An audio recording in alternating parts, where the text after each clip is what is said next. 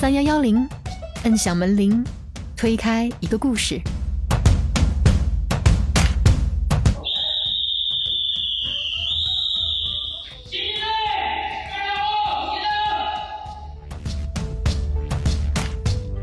招考信息的话，它是有一个专门的叫军队人才网。刚来的话，现在属于助教；如果我慢慢往后评职称的话，会是讲师、副教授，然后最高教授。在部队作为一个文职的人员，现与军官比起来哈，会不会有落差感？落差感没有，完全不会。你履行的权利跟义务，它都是不一样的。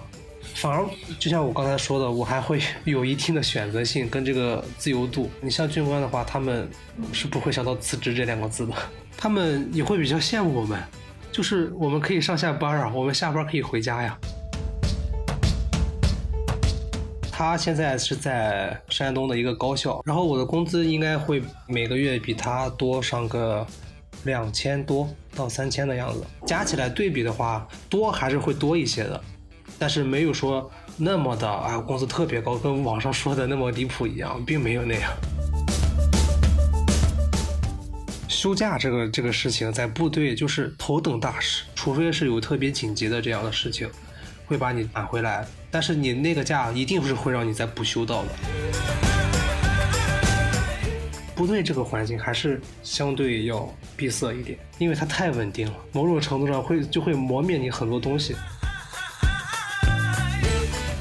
其实我觉得整体的难度来说比考公务员要简单，但是你报名的时候你会有很多的限制。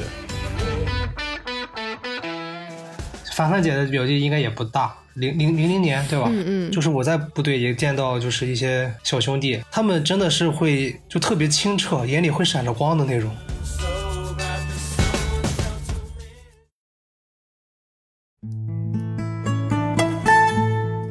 小伙伴们大家好，欢迎来到我们的播客房号3110，我是范范。大家好，我是雪峰。今天是我们副专辑体制内的第13期节目。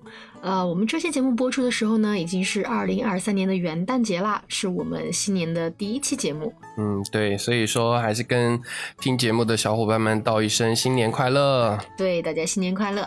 谢谢大家过去一年对我们的不离不弃，还有我们今天的嘉宾哈，其实也是我们的听众，是我们评论区捡来的小白同学，也祝小白新年快乐呀！来，小白先跟听众们 say hi。Hello， 大家好，我是小白。然后首先祝大家新年快乐，然后很开心能够参与这期节目。先介绍一下我们的嘉宾小白同学哈，他是跟我们来过一封邮件，然后他来邮件的时候说，我希望我在节目里叫小白，因为我的皮肤很黑。然后我们小白是一位非军事院校出身，但毕业后考进部队单位从事文职工作的小职员。部队单位哈，虽然不是公务员，但简直不能更体制了。其实在认识小白之前，我一直是以为部队的工作的人员的话是军校毕业啊，或者说像国防生啊、入伍啊之类的。认识小白之后，我才知道其实我们这种部队单位它也是面向社会公开招聘，之前还确实是从来没有听说过。我也是，就是我都不好意思说我们家有参军的哈，所以就先请小白哈，还是来跟我们做一个自我介绍。然后小白那也做好保密工作哈，要是我们不小心问到什么不能说的，可以批评一下我们的保密意识问题。好，没问题。那我就先自我介绍一下。那个 Hello， 大家好，我是小白。我是山东人，然后今年27岁，我是硕士毕业于我们国内某所体育学院。说体育学院的话，大家应该很容易能猜到是哪了。然后我的专业的话就是体育学的专业，专项就是篮球。目前我是在北方一座寒冷的小城市里做这样文职的工作。我的岗位呢是一个教学岗，简单的理解来说，我的工作就是一个在部队的体育老师这样子。体育老师算文职啊？对不起。他就是说简单的可以理解为，但是我这个岗位属于教学岗，他的在部队里的叫法他叫教员。了解了。所以你的学生就是士兵是吧？对，军人。对，哇，我真的以为文职就是在部队里写材料，你知道吗？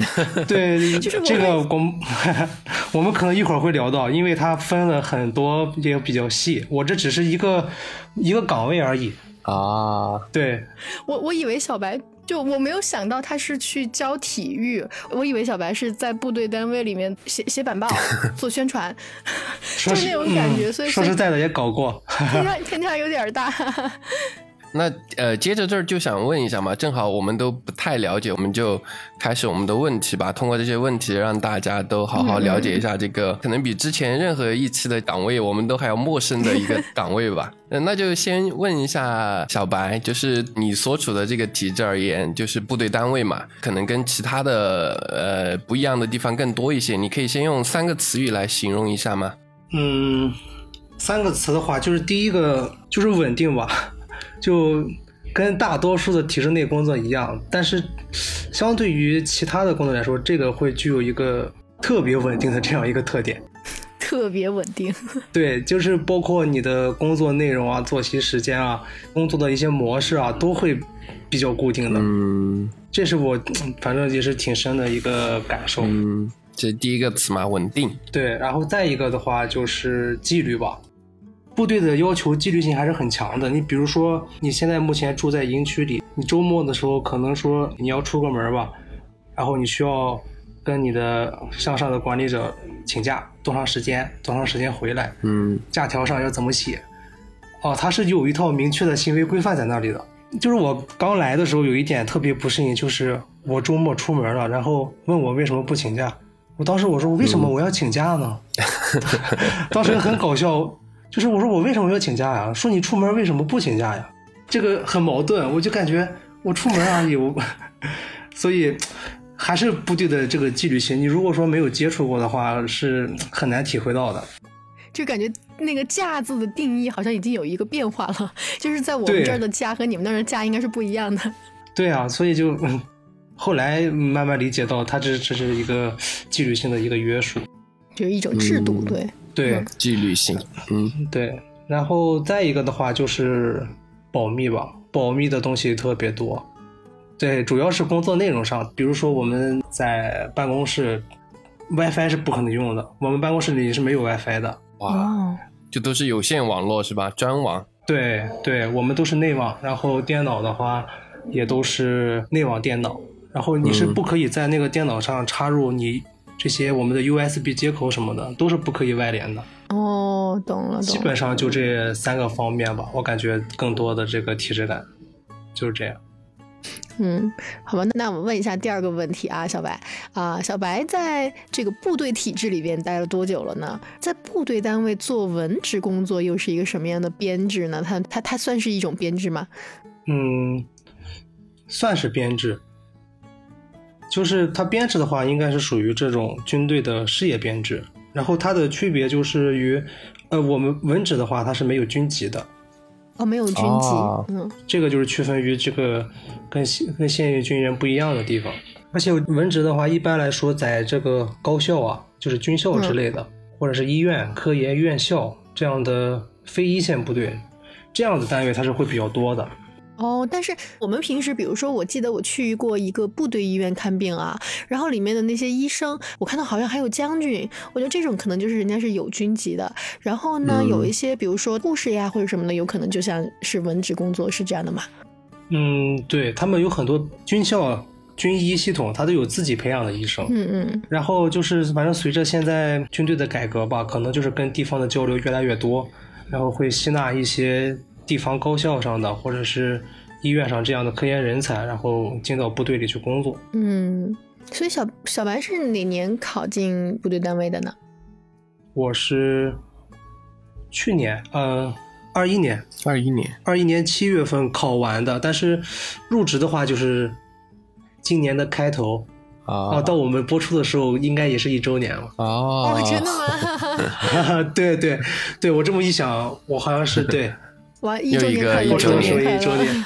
快乐对，也时间也刚好哈。那小白当初是怎么想到要去考部队单位的呢？是因为说有这种叫做什么制服梦，当兵的这个梦想，还是跟大部分普通的考公一样，就是说这是一份稳定的工作呢？嗯，说是梦想吧，也谈不上。你们穿军装吗？对，我们穿的，我们上班平时都要穿的。哦，梦想吧，都是谈不上那么远大，但是总归是男孩子嘛，总归是感觉多少有一点点这个情怀在里边。绿色军营。对，当时考试的时候就是临近毕业嘛，也是考了很多的工作，比如什么国考啊、省考啊、教师编，就可能我是山东人哈。就是山东这个考试，哎，我也不知道怎么去解释，就有这么一个感觉，就是当你毕业的时候，大家伙都在去考，哎，考公、考编，他们的方向都是这样的方向。就你有时候你不去做，你就感觉我好像哪里做错了，我好像有什么不对的地方。对，就是你当时我心里就这种感觉，我说我是不是也得考一下，看看这些有什么合适的岗位。那还是考了不少。对，就是我们那岗位也多，主要是他提供的岗位也多，所以考的也就比较多。嗯，而且你的这个应该是篮球教育专业哈，可能需求量还比较大吧。说实在的，需求都是可能社会面的需求更多一点，比如说俱乐部的篮球教练啊这样的。哦哦。对，然后我之前就一直在做这个兼职的篮球教练，也是有很长一段时间。就但是到了真正你要去择业的时候，就会感觉还是会稳定一点比较好。所以，哎，我有时候也在想，哎，是不是这个环境限制了我？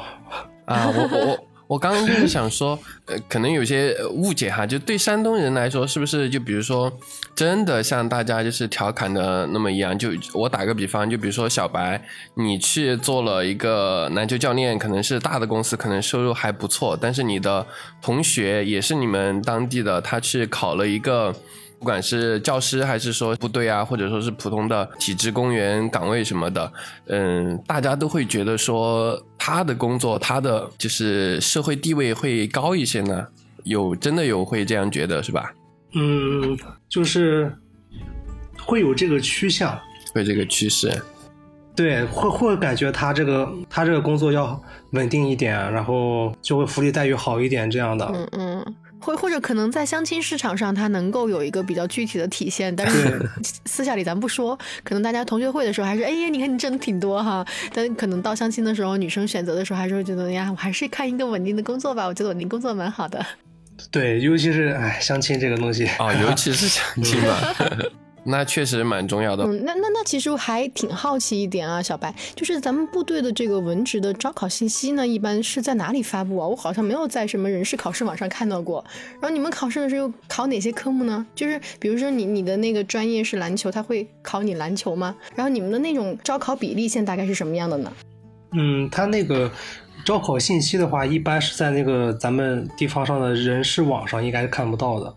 它是有一个专门的叫军队人才网。哦，有这么一个网。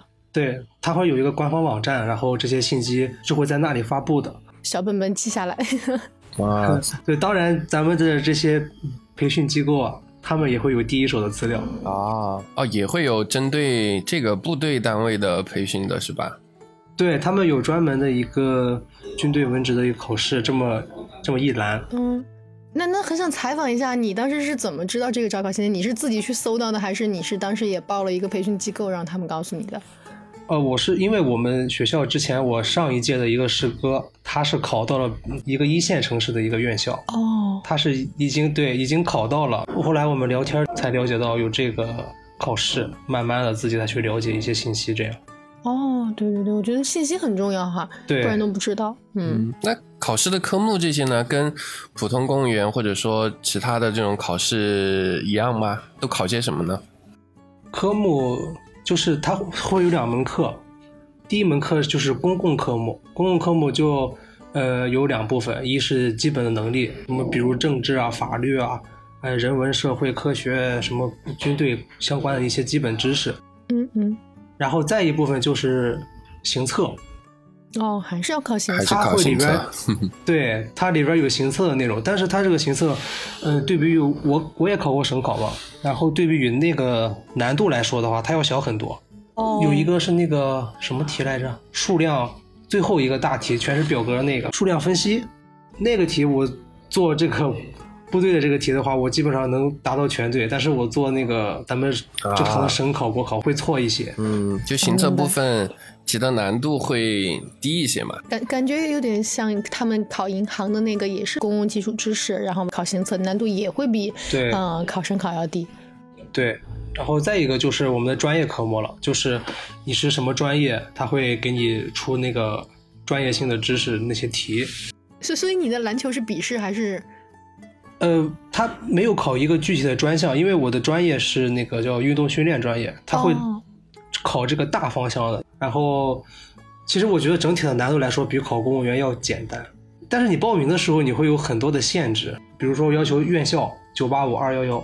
说实在的，他要求985、211的这种比较多，然后会要求你学什么专业，然后专硕还是学硕，可能说比较难一点的岗位会要求你在硕士期间发了几篇核心期刊，他会有这样的要求。那这个确实有点高，要求蛮严的哈。我这个岗位属于，也就属于我捡了个漏，我这个还要求相对好一点。你那个专业当时要求的是什么？我当时的要求很简单，我当时要求就是本硕专业一致。就是专业体育院校，然后2本以上，嗯，然后还有良好的表达能力，还要求表达能力哦，是因为它是一个教学类的岗位，所以它要求表达能力，对吗？它有没有要求你教师资格证什么的？啊，这个倒没有要求，而这个地方上它这一套就是评价教师的这个职称标准体系，可能和部队上有一些不一样的，有的时候它是不互通的。哦、对对，应该是这样。哦、嗯，哎，介绍一下，聊到这儿了。刚刚说，你现在是属于教员嘛，然后再往后呢，是一些什么样的？我现在就是，他的这个说法叫教员，但是我官方的说法，我现在属于助理讲师，就是助教。哦，助教。对，刚来的话，现在属于助教，然后如果我慢慢往后评职称的话，会是讲师。然后副教授，然后最高能够评到教授，这样。哇哦，那跟院校的那个等级差不多。对，他这个说法是，其实说法都是一样的，跟高校教师的那个差不多。对，但是他这个是不互通的。就比如说，我现在评到了一个副教授的职称，但是我如果说我去地方院校，地方院校不一定会承认我这个。哦。嗯。大概明白。那反正聊到这儿，再问一句啊，就是你看到的这个晋升通道，跟不管是在地方院校还是说公务员的那种晋升比起来，你觉得哪个更适合个人的职业发展？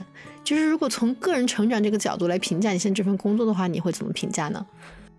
适合个人职业发展的话，就要看你做什么选择。你如果说我要是一直在部队这个体系里，那我觉得这个晋升还是要比地方上要简单的，相对来说，因为它不一套的这个评价体系。对，你在这一套体系里边，它有一套独特的标准，但是你要如果说在地方高校化，你从讲师评到副教授，就会要求你的学术贡献了，你的研究成果发多少期刊了，然后需要什么级别了。嗯，那其实，在部队的话，它会有一个明确的规范，就是你到了这个规范之上，你就一定可以评上的。啊，比如说工作年限，或者是你工作年限也要看教学成果。教学成果不光是说发文章，然后你有可能在部队范围之内，你做的一个研究啊，或者是你参加了一项比武啊，获得的比较好的成绩，它这个也是可以作为你去晋升的一个条件。哦，对对对，有听过你们说比武这个词。就是感觉好像比武它其实是蛮重要的一个获得认可的过程。嗯，对，就是比武是不是就类似于叫做部队系统职业技能大赛？差不多，差不多对，差不多是这种感觉，但挺好玩的。对。嗯，我问一下小白呢，因为之前我的一个叔叔他就在部队驻扎，然后我还去找他玩过，他们就是。白天所有的手机是交给班长，然后被子叠成豆腐块，然后还要每天有那个固定的训练，比如说几公里啊。那像小白你们那儿的单位一样吗？比如说会收手机啊，会组织你们每天有体能训练啊之类的，有这样的东西吗？嗯，收手机是不会有的，因为毕竟我们要用手机工作。然后如果说训练的话，我们也就是基本的体能训练我们会参加，像如他们这些军事训练之类的，因为我们每个文职招聘进来的话，他都会有一个自己的专业岗位在，你只需要负责好你的这个专业，然后其他的其实跟你关系并不是很大。哦，我懂了。那入伍的时候不入职的时候会有军训吗？哎，我们有一个统一的岗前培训，然后有大概一个半月的样子。对，那个时候是会收手机的，就像就是军事化管理。啊，然后我们的被子也会叠成豆腐块。所以现在你的被子也是豆腐块吗？对，我其实真的很好奇这个，就是我会在想象你的工作，就是我会想，哎，你下班可以回家吗？然后你们晚上会不会给你们吹紧急集合？然后会不会让你也去参加那个什么5公里的拉练？就是会有这些问题。就是我们它文职是这样，它是一个非现役的，再加上我们这个与我们单位是签订的是合同。是事业编制的这样的一个感觉，所以我们是一个上下班的制度，就是你下班是可以回家的。你的合同签的是多少年的呀？这可以讲吗？5年。哦，你们是真的可以5年的签，就5年之后你可以选择离职或者怎么样都行，对吧？对。哦，是可以选的吗？我以为是合同虽然是5年签，但是。就是默认会续签，或者第二次签10年，第三次签终身或者什么之类的这种。对，基本上如果你不出什么意外，而且你特别想在这里工作的话，这其实签合同还是比较简单的。哦，对，你要是不要表现的特别过分，一般是不会辞退的。但是好一点的地方是，你会有一个选择的权利，就是。那如果说我感觉工作不大适合我，或者是我自己个人发展有了新的方向啊，我可以去向组织提出申请啊，我要辞职之类的。哦，好像听起来比公务员会稍好一点是吗？离职这方面。我觉得可能是因为我们跟那期聊了之后，你对离职有点误解。实际上就是除了那个有这个服务年限哈，就是我相信如果小白他们的合同上有一个最短服务年限，那小白他也一定是不会在这个期间去提离职的，那肯定是一样的。然后比如说我们上期的那个嘉宾小木，他其实还聊到，就是他在每一次想去做那种区外考调，就是他要从他们单位离职去考另一个单位，就是这种考试都需要他们单位领导给他签字同意他才能去考，他的每一位领导都是给他签了字的。所以就是说我觉得可能这个事情就看情况吧，可能有一些不仅是离职，他连考调都获得很大的支持。对，懂了。你们有这个程序吗？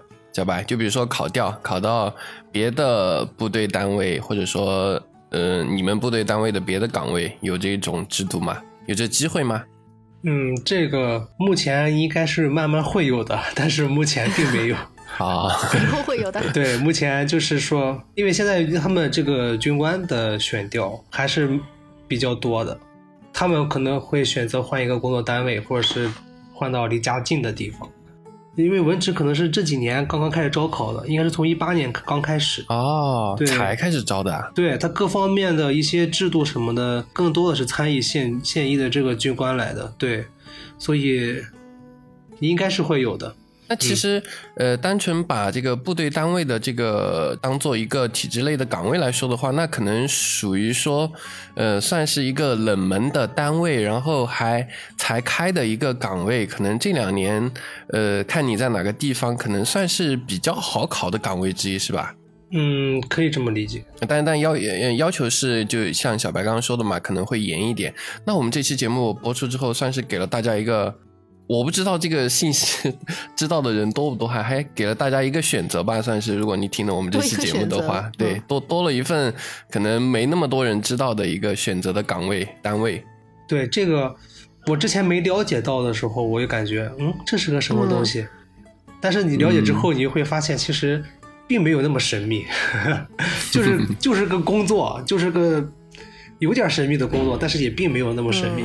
就是这种 CC 还是挺重要的，就是我觉得如果能够多知道一条可以考的地方，我觉得也还不错。那正好聊的考，你也算是一个考公热的参与者，因为你也考过好多的单位，好多的国考、省考什么的。你对现在的这种考公热你是怎么看的呢？我觉得吧，现在考公的大部分的群体还是来说，就是刚走出校门的我们这帮同学，感觉就是考公一是这个工作它比较体面。二是其实它获得的方式我感觉成本是相对来说低的，就因为你只需要考试，你只需要做你生命中前20多年最擅长的事情就可以了。前10多年最擅长的事，对对，就是有的工作你获得起来可能说比如说你去创业，然后你需要经历的东西很多，然后你可能去到一个私营的企业，就完全也是不一样的环境。但是我觉得这个考公证的话还是更多的看自己吧，就看自己怎么选。但我其实并不觉得这件事情成本低啊，可能也是因为上次跟毛毛聊了以后啊，哎，我就感觉他们学校也挺贵的，对，然后要好好考。如果现在不去报一个这个培训机构，那他其实要付出的时间成本、信息收集成本，我觉得还是挺高。然后你说报了这样一个公考机构，你可能会省心了，就像上期小木讲的，说他们的那个学员都是一车一车的拉过去，他不需要操心自己的核酸什么时候过期，当然以后也不用操心了。好，然后不需要操心一些其他的什么考试时间啊、什么安排啊之类的，但是他也要给钱呢，对吧？所以反而我是在比较小白说的进一个企业，我就觉得在企业你要去好像你参加一次面试或者是几次面试，然后进到最后一轮，然后同意你入职，好像我觉得时间如果短一点的话可能也就个把月。那对于考公来说，你可能从开始备考到考完，然后再到能够成功上岸，中间还要经历什么资格复审、体检、政审，然后各种情况，可能大半年甚至更多1-2年的时间耗进去。我觉得相比之下的话，我觉得企业应该还算成本更低一点哈，就我个人感觉。我理解的小白的这个更低的说法是游戏规则吧，就是考试它整个来说算是一种叫简单游戏，就是它的规则是拟定好的，会提前告诉你的。但是社会面的话就不一样，可能每个企业面试的规则都不一样，而且面试特别是应届生来说，大部分企业HR 的面试可能是有一定的套路的，但 HR 之后的大部分面试是看个人喜好的影响特别大。这种就是规则不明显的这种叫复杂游戏嘛，就是它可能需要你去有学习成本去学习的，它不是某一次学习成本，就比如说你刚毕业的那份公司和你的第二个公司和你的第三个公司和你的第5个、第8个、第10个公司，可能它面试的要求，它对岗位的职业能力的要求都不太一样。但是考公之类的，我不是讲难度哈，我只是讲考试规则上来说，它可能是确定的游戏规则，你只要按照规则去玩就行了。对，我大概就是表达这个意思，陈老师总结的比较到位。好的，明白了。哎，我觉得是真没必要呀，干嘛非得都要考公呢？哎呀，你作为一个山东人，你怎么能说这样的话？所以我感觉我错了嘛。那说到这儿呢，我们再问一下小白啊，你觉得你现在的收入怎么样？就假如你觉得你真的是跟已经考公的这帮同学们比，你比他们高还是低啊？姐能说的说哈。对，注意保密。这没有啥不能说的，因为我这个工资百度都可以搜到。哦，真的吗？哦，那就说说吧。对，它是这个是全国统一的，然后会有一些你自己的这个各单位或者各地区一些补贴不一样，也差的不多其实。收入的话，就拿我一个朋友来对比吧。然后他现在是在山东的一个高校，然后是辅导员。然后我的工资应该会比每个月比他多上个2000多到3000的样子。啊，那还是多的蛮多的呀。对，多的还是蛮多的。但是我们就像刚才说到的那个稳定，每个月他基本上都是这样的，然后会最后一个月会有一个13薪，就是你的收入你就可以算明白的，就是没有什么别的东西，就是这些东西。然后你像地方单位的话，它会有一些那个年终奖啊，或者是绩效之类的这样一些。对，其实如果说加起来对比的话，多还是会多一些的，但是没有说那么的工资特别高，跟网上说的那么离谱一样，并没有那样。就你的意思是部队体系里面会有一些各地方各区不同的一些单独的针对于部队系统的一些补贴啊，或者什么什么之类的东西是吧？对，你像比较艰苦边缘的，像新疆啊、西藏啊，它会有一些艰苦边缘的这样一些补贴的一些津贴，然后假如我现在结婚了，然后我是跟我的家人，然后是分居，他会有一个分居的补助啊。对，如果你家里有小朋友了，然后几岁之内，然后你会有一个小朋友的补助，补助还是蛮多的。嗯，就是我觉得同样一个城市哈，我的理解当中，就是军队单位的那个收入，那一定是比地方单位要高的。就是我觉得，即使是不在那种偏远地区，我的理解都是这样。就是同区域嘛。对，我以前看过一个那种军旅题材的小说吧，然后他当然那个人他其实也是一个就是刘猛，我不知道你应该听说过这个人，然后他就是在当时讲述他自己的那个工资待遇比地方高的时候，他说这么一句话，他说你不要拿我的收入去跟地方单位的收入比，为什么？因为地方单位你们一天上8小时的班，你就算再怎么加班，你晚上回家是可以睡觉的。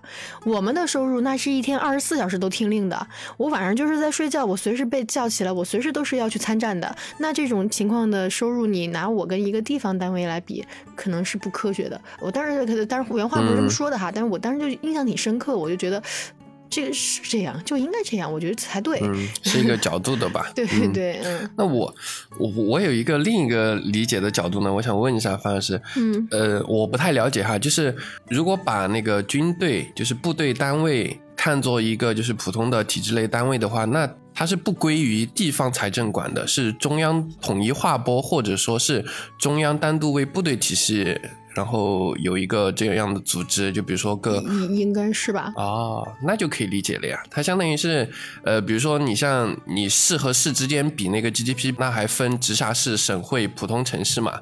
那可能部队在那个体制内，它就算是直辖市的那种单位吧。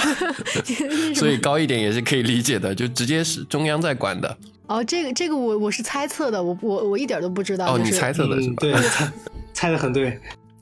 哦，是这样的，对吧？对，他这个就是因为我们这个工资的话也是全国统一的嘛，那肯定就是统一的是由军队来发放，跟地方的其实关系并不是很大。那同样也有个问题可以提供给我们听众。那之前我们不是聊了一期，就是说浙江地区的他们可能因为地区的财政比较好什么的，算下来的收入会比其他的地区会高一些。那这个如果你是考军队单位的话，那可能这个因素就不会影响到你的最终收入了，就是所谓的地方财政会好一些，这个因素就不会影响到了，而全国反而会拉得更平一些。对，就是相当于我现在我在一个5、6线的小城市，然后我现在的收入应该是同岗位级别的情况下，跟这些国内1线城市的，然后这个收入应该是差不多少，不受财政影响。对，那这个还算是个蛮重要的信息的吧。刚刚我们前面说大家可以去关注一下收入部分，刚刚小白提供的信息大家也是放到其中一起去考虑的。那还想就是再问一下，像你们是属于文职，那跟现役的军人他们比起来，你的收入怎么样呢？同级别的话其实是差不多的。他们会有一个自己的一个补贴，因为他们岗位的补贴之类的。如果说抛出那些补贴的话，应该是差不多少的。而且他们的工资其实级别之间相差也并不是很多，就像我们公务员调级别一样，然后你调完级别之后，也就涨个几百块钱这样子。那懂了，其实就是也是跟公务员的工资体系可能有一点像，对，就是它那个坡度非常的平缓，胜在一个稳定，就是特别稳定的那样子。但我弟弟哈，他也是在，就是我说我们家有人参军嘛，然后现在真的一个00后的小伙子，听说家里边就是他的爸爸妈妈现在的收入反而很不稳定，然后基本上现在靠他来养家，你知道吧？就是感觉好像每个月还得靠他往家里边寄钱啊，不是，当然寄钱这个词比较古老了啊，就是有点体会一下这个意思就行。对，他这个还是就是你每个月按时按点，基本上不会等到第二天，就特别的规律，就到这个时间段就是该发工资了，一定会到你的卡上。那说明你们的合作银行也很给力啊。对，跟军队合作的银行也非常有纪律性。对，那你们的年假情况是怎么样的呢？小白，假都能正常的休吗？就比如说会有临时有项目需要加班，会占用这些时间，或者说你的年假你的正常的休息就不能去调休，会发生这样的情况吗？嗯，就是休假这个事情在部队就是头等大事。头等大事。对，就是你想想，所有兄弟们，所有人，嗯，都是每一年在家的时间都很短，而且有很多人7、8年、8、9年都是不能回家过年的。嗯嗯，对对，所以说休假这是其实是部队当中最重要的，对吧？对，最重要的一项福利保障，就是没有人可以说，就是我多几天假，我多2天假，跟我少2天假完全不一个心情，完全不一样的事情。嗯，对，就是啊，休假是可以得到正常保证的。你就是会，如果有项目的话，你可以调整你的休假的时间。但是你如果说你休假的过程当中，除非是有特别紧急的这样的事情，会把你然后喊回来，但是你那个假一定是会让你再补休到的。嗯，懂了。因为部队它这个特殊性，大部分人都是不能回家的。嗯，而且我特别有感受，就是比我大的几个哥哥，然后家里刚生了小孩，然后现在1、2个月。然后还有更大一点的孩子4、5岁了，家里什么也顾不上，就是回家之后孩子不认识他。嗯，这种故事经常听说。嗯，这也是特别就是令我们挺感动的一点吧，就是为了家庭确实牺牲了很多，所以休假这个事情，嗯，是他们最重要的一个权益了。我理解这种头等大事的感觉了。对，休假是还是蛮重要的。对军人来说确实是。嗯嗯，我觉得理解是他们的假都是因为他们太多付出了，所以没办法，而且他们这种付出是非正常的。哎，可能这个事情，我理解那种头等大事的感觉，我觉得肃然起敬，你知道吧？嗯，就会有一种我就是很希望就是每一个正在休假的人都能够正常的休假，不要被紧急情况喊回去。我真的是有这样的住院，就是因为包括我弟弟他其实现在也在休假，然后他可能就是应该是前2天走的吧。嗯，其实还发生了一件也是挺感动的一个事儿，就是他在休假的时候，我当时本来是觉得好开心他回来了，我想去看一下他，就是当时已经准备好带着睡睡去他家玩，然后就他没有说，但是我舅妈就有点那种推脱，就是找着借口。然后后来我才听明白，他意思是让我不要去，为什么呢？就是因为我那段时间已经阳过了，然后他就怕我把弟弟感染了之后，弟弟回去了之后感染他的战友，然后我就觉得，哇，就是。我一下子就觉得好，我不来了，我就在家里，我跟你视频。然后我视频的时候，你知道他拿什么吗？他报了一堆他的奖状出来，他最近被评上什么安全员，然后评上了一个什么学习的什么优秀，一个奖状一个奖状跟我讲，姐姐你看这个故事是什么？姐姐你看这个后面有什么故事？我靠，你知道吗？当时我看的我都觉得啊，我要是不拿个奖状出来，我都对不起我弟弟。就特别的就是让我觉得。不是荣誉感，就是那种他的那种责任感吧，一下子就让我感动到了。对，是这样的。对，就是像这种凡凡姐的表弟应该也不大，00年对吧？嗯嗯，就像就是我在部队也见到就是一些小兄弟，然后年纪也不大，他们真的是会就特别清澈，眼里会闪着光的那种。对，就是我有一个兄弟，他是这个营区里有一个锅炉坏了，然后。他是负责修理的，然后他一直在修理。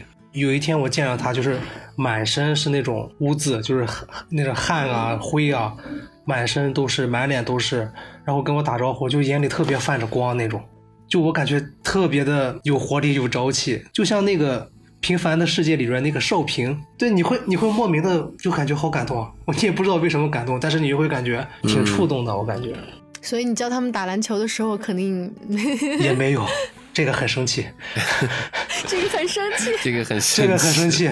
作为一个老师的部分开始了，这个很生气。为什么呢？也不能、啊、对于我们这样是吧？就是练过会打篮球的，感觉就是一些东西比较简单。你去做的时候就感觉，你为什么要这样？你在干啥？就是真的有时候老师的那种掏心感，说哎呀，就有点这种感觉。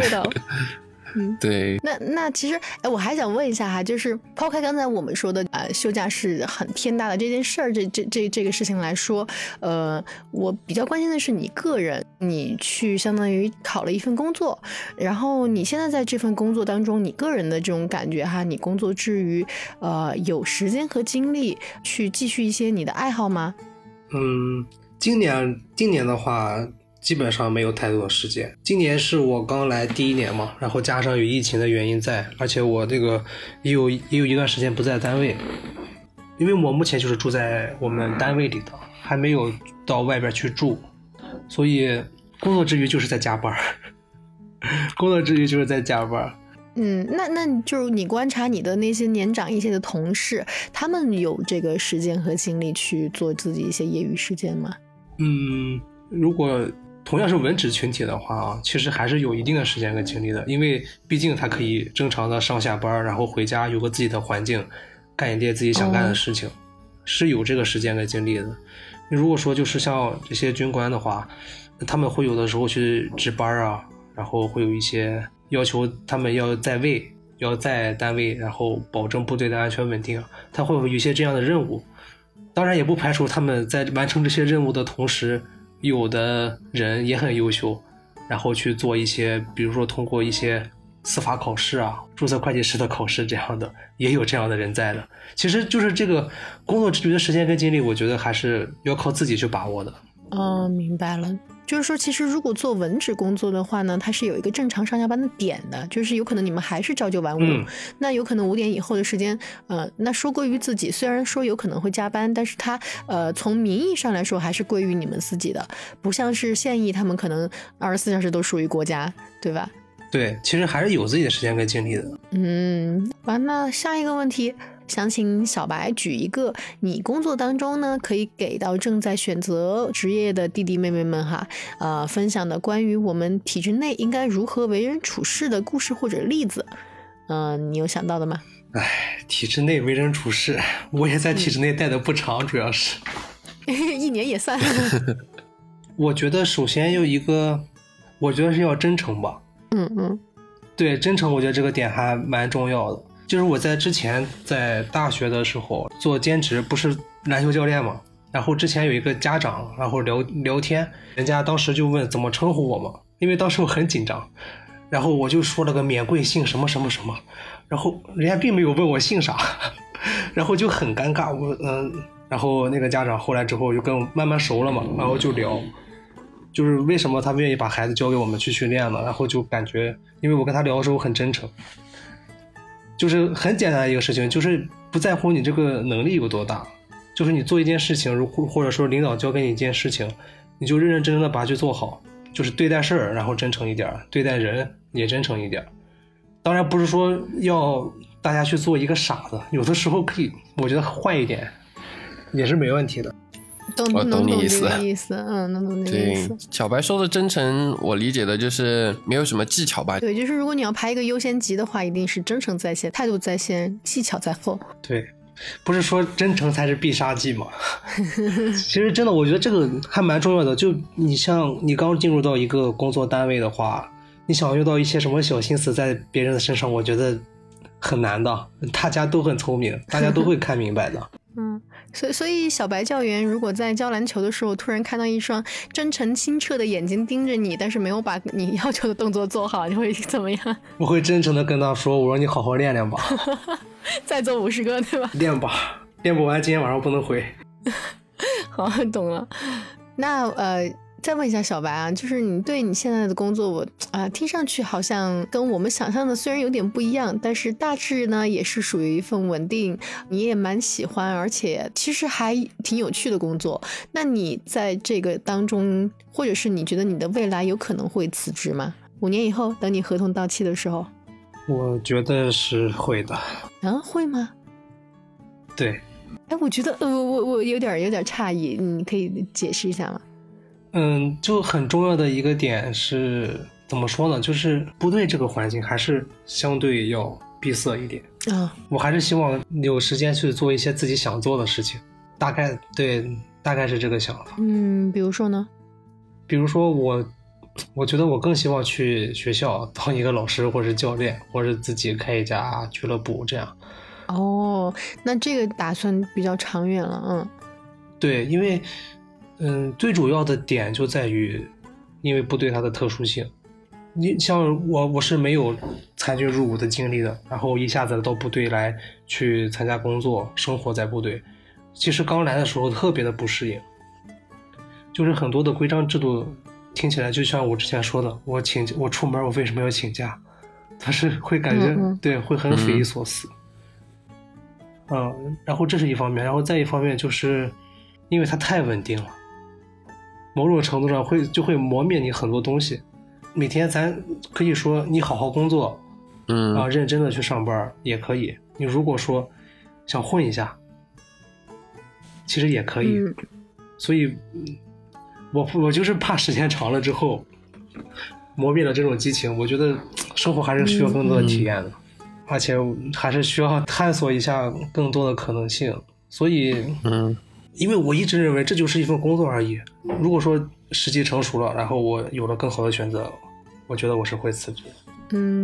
对对对，我觉得因为我不是之前节目也提到过我在辞职嘛，就是可能我跟有一些就是愿意从体制内辞职的小伙伴的想法有点类似，就是我也会觉得如果一个人他在一个工作里边久了，他可能真的会被磨灭掉一些东西，特别是如果在部队单位的话那可能就更多。然后只是我觉得你像你今年27哈，5年之后你合同到期的时候都32，跟我现在一样了。那你会觉得就是年龄是一个束缚吗？哎，我倒不觉得，但是你知道吧，这个环境会觉得，就是有的时候你说啊，我要做我自己，我不受环境的这个影响，但是有的时候其实挺难做到的。对，其实你身边会无数人来告诉你，你看你还有2年就35了。对，你35之后，这话说的，我就觉得35之后这人是咋了？是不能自理了吗？我就很纳闷，为什么35不能考公了，好像就不能自理了？哎，有的时候挺好玩的，想想。对，想想挺好玩的，但是我觉得你的想法就是未来哈，就比如说你要去做一个你自己的俱乐部，或者是你觉得因为你是喜欢篮球这个东西不变，那有可能你能够做出来的选择可能比我们现在还多，所以边走边看吧，我觉得这个也挺好的。就是你现在先高高兴兴的当着你的教练，带一些可爱的小弟弟们，同时也看看哎有没有其他更合适的机会。对，我是觉得你就是你可以规划自己的未来，可以想辞职，但是既然你就是目前在干这个工作，你就竭尽全力把它干好，我觉得这是应该做的。对对，这样才是好的，或者说正常的应该有的工作的态度嘛。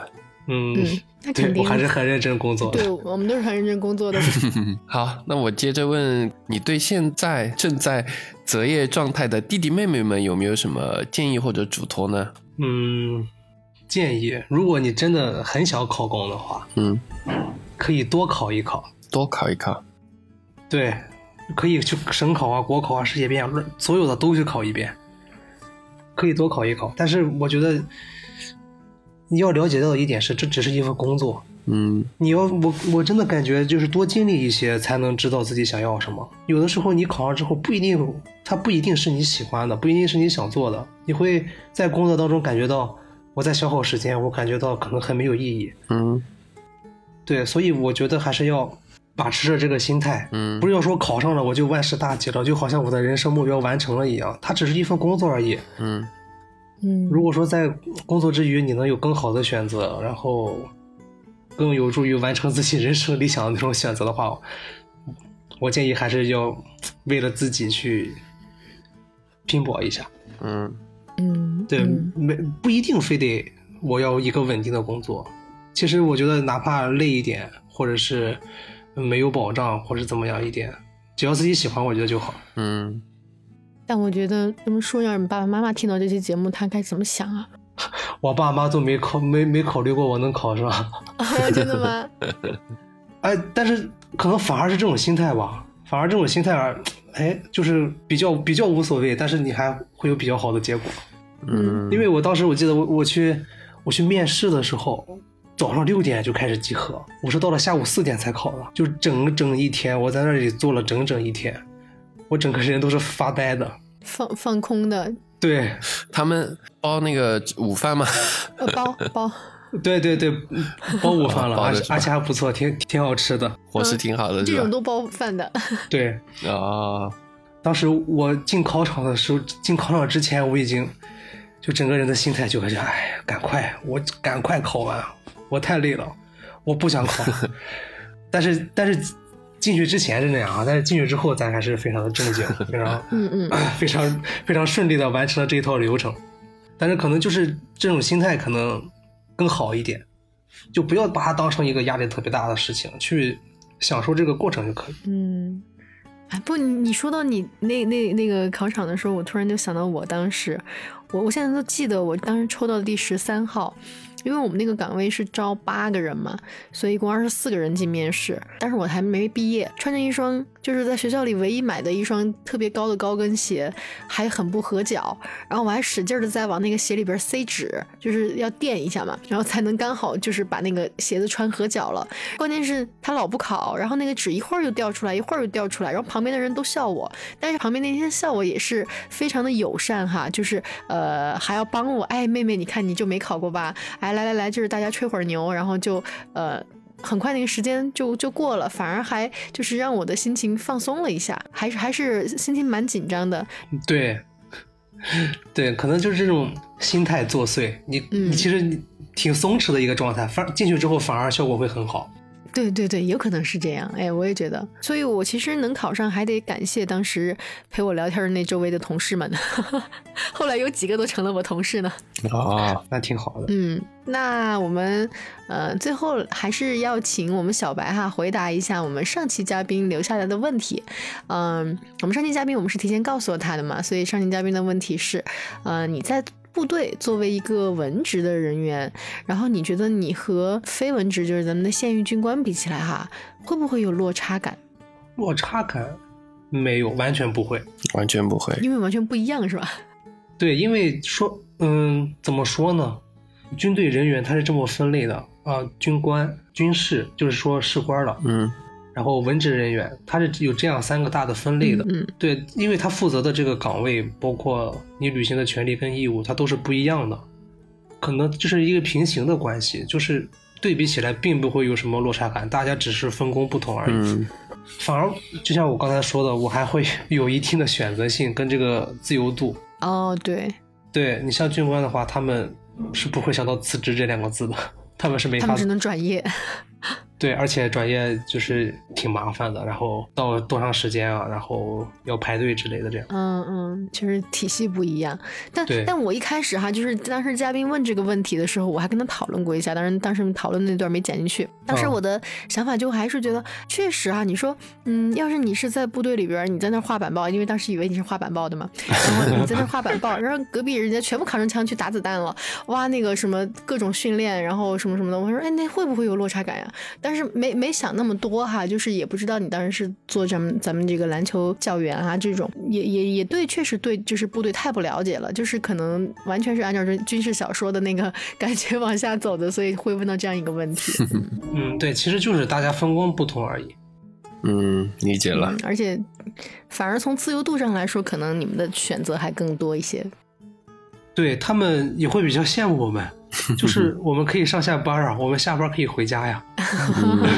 对，这个说实在的，他们是特别羡慕的，肯定的。下班能回家，这个对于我们可能说普通人说再简单不过的事情，对于他们来说，下班回家这4个字确实是特别难。而且关键收入上还没有太大差别。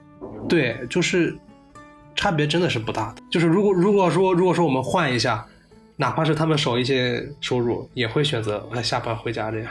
对，所以我们国家的军人真的还是非常值得崇敬的。对，非常值得尊敬，这是我来之后特别深的一个感触。最近我们不也是有新的同志加入吗？然后看上去其实说白了都是孩子，虽然我也不是很大，但是他们确实是那种一看就是小朋友的那样子。对，然后他们肩上现在已经慢慢担负上保家卫国的责任了，然后就感觉真的不错，真很棒。那种成长是肉眼可见的，就是我弟弟在入伍之前哈，他的那个就是身形是非常单薄的，就是我感觉我要是给他一巴掌，他可能都能马上趴地上。但是现在反过来了。那肯定呀，他还跟我说，他说姐姐，你看我还是当侦察兵呢。我说这么牛啊，因为你知道在那个侦察兵就是这给我的感觉哈，当然也是因为我的见识比较浅薄，就是我觉得离特种兵也不远了。好，然后感觉就是啊，怎么我弟弟一下子突然就长大了，还能当侦察兵了？然后结果有一天他就给我秀肌肉，你知道吗？我一看，哇塞，就是那么单薄的一个身形突然长厚了，厚实了，你懂那个感觉吧？我就是在拿他去想象小白的那个形象，因为小白说他挺黑，我觉得弟弟也晒黑了，然后人也长壮实了，就是肉眼可见的那种壮实。这么短的时间，当时可能就是半年一年的左右吧，一下子整个人就已经蜕变了，懂吗？就是那种感觉，就是很不一样，真的很不一样。嗯，对，其实挺锻炼人的，而且改变就是会变成熟，我觉得会比同龄的小孩要成熟。对，会的，经历不一样了，对，确实是。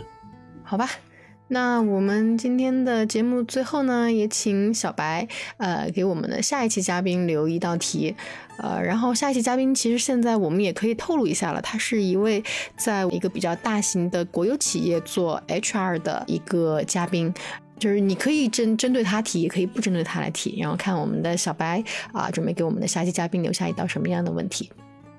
其实我刚拿到提纲的时候，其实我特别想问一件事情，因为咱这个节目播出不是2023年的嘛，其实我特别想知道下一个嘉宾他2023年必须要完成的3件事情是什么？好问题，我也觉得，我特别对。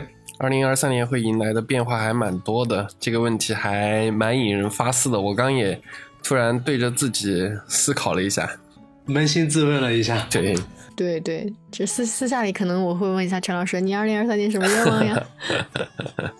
但是我问完这个问题之后，我也不知道我要完成什么事情，还挺奇怪的。你也可以趁机思考一下。对，我其实觉得要不然这样吧，我们约定一下，下期节目作答的时候，不仅那个我们的下一期嘉宾要回答这道题，陈老师和我也要回答，然后小白也要在我们的评论区来回答一下。好的呀，好，可以吗？保证完成任务。哇，听到这一句话，真棒！保证完成任务，对，确实可以好好思考一下，我觉得还是很有意义的。我觉得可以先在年初立一个 flag， 然后我们到2023年年末的时候再来看一下你完成的怎么样啊？这一个暗口，我现在脑子里都开始传神了。你开始畅想了。对，好吧，那我们今天这期就聊到这儿，今天也挺晚的了，然后也祝大家都在新的一年有自己的一些好的发展吧。会有的。好吧，那我们这期就到这儿。好，辛苦小白。下期再见，拜拜。好，拜拜。